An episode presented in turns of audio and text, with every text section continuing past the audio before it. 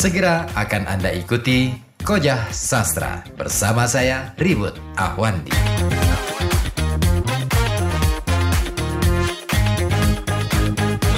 Oke, mungkin uh, kajian sejarah bisa banyak hal, misalkan dari artefak, uh, dari apa nih, Manuskrip. arkeologisnya, manuskrip dan macam-macam. Nah, tetapi apakah uh, karya-karya sastra di di Pekalongan ini sudah sampai seberapa jauh uh, naskah-naskah itu kita kumpulkan? Ini yang menjadi pertanyaan. Uh, itu itu sih sebenarnya Pak Farudin ya. Jadi kalau misalkan mau dibikin seperti itu, mungkin kita akan pikirkan lagi untuk membuat program baru Ya. lagi. Berat Ya. itu kalau Oh, oh. sejarah itu materinya berat ya. Iya, uh, sementara kita belum punya Ya. tim riset yang luar biasa. Iya, yang tentu bisa riset ke mana-mana. Sementara Betul. kita selalu melakukan riset-riset terbatas. Ya, Betul. kita punya keterbatasan. Misalnya kita mau mengakses ke ANRI aja, Arsip Nasional aja Iya. tidak bisa optimal. Karena kan di sana butuh waktu berhari-hari, tidak hanya satu hari itu pencarian arsip bisa selesai. Ya. Betul. Nah, saya sempat membaca ini eh, Om Dirham kemarin itu kan saya sempat menuliskan tentang apa ini beberapa situs-situs purbakala di Batang. Hmm. Itu pun kan sebatas situs, Iya, nggak ada cerita Iya. gitu loh.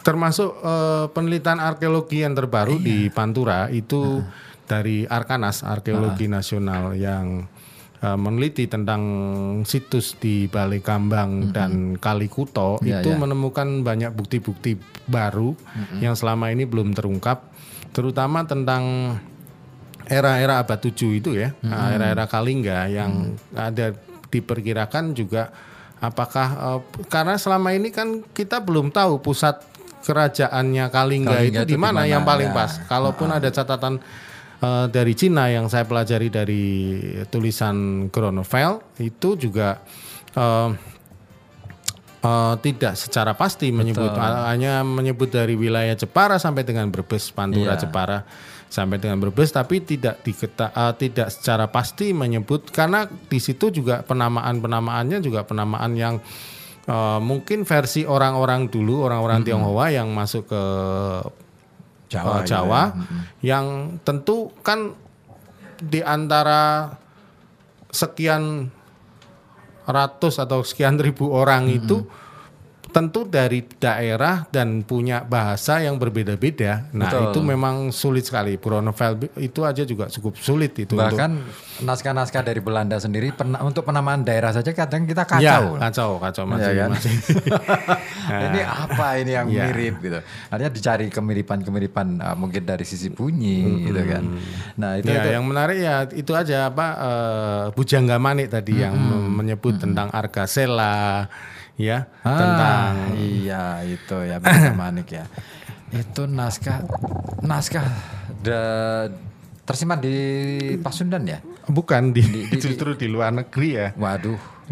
Nah ini ini sebenarnya itu bisa mengungkap sedikit tabir gelap uh, sejarah Pekalongan ya sebenarnya. Ada sedikit beberapa tom, penamaan toponim yang di situ menyebut tentang Argasela kalau nggak salah terus ada beberapa lagi tempat ya. Itu itu naskahnya itu eh, ada di di Museum Oxford kalau nggak salah. Oh, ya eh, di perpustakaan Bold Lane di Oxford Inggris. Nah, naskah Bujangga Mane itu eh, sudah menjadi koleksi perpustakaan Bodleian itu sejak tahun 1627 bayangkan Oh. itu aduh lah itu kok ya kita nggak tahu kok nambah naskahnya. Dan itu dalam bentuk lontar yang yang beberapa bagian di antaranya hilang. Dan kemarin tahun 2000 eh, tahun 90 tahun 1994 seorang peneliti dari Belanda J.A. Nurdwin itu meneliti tentang itu dan menggali beberapa kandungan dan mengenalkan isinya kepada masyarakat umum dan itu juga tim dari LIPI juga sudah dikirim ke sana untuk meneliti naskah-naskah naskah itu Bujangga Manik yang menyebut hampir 400-an nama tempat di Pekalongan ya. di Jawa, di, Di Jawa. Jawa. Hmm. Iya, sam- Toponim. sama sih sebenarnya dengan beberapa naskah lain misalkan Kalau nama Pekalongan sendiri di negara negara Kertagama kan ada itu disebut Candi Pekalongan. Tapi kita kita nggak jelas. Pakalwangan apakah itu masih itu masih perlu diperdebatkan Betul. ya. Ah, ah. Terus di Uh, Selat Centini juga ada. Serat Centini terus di apa eh Babat Sultan Agung itu juga disebut pengangsalan, gitu kan. Pengangsalan. Mungkin kenapa kok eh, pemerintah Kabupaten Pekalongan memilih itu karena tahun 1006 eh, setiap bu- tanggal 22 Rabiul Awal itu selalu ada penetapan eh, enam bupati.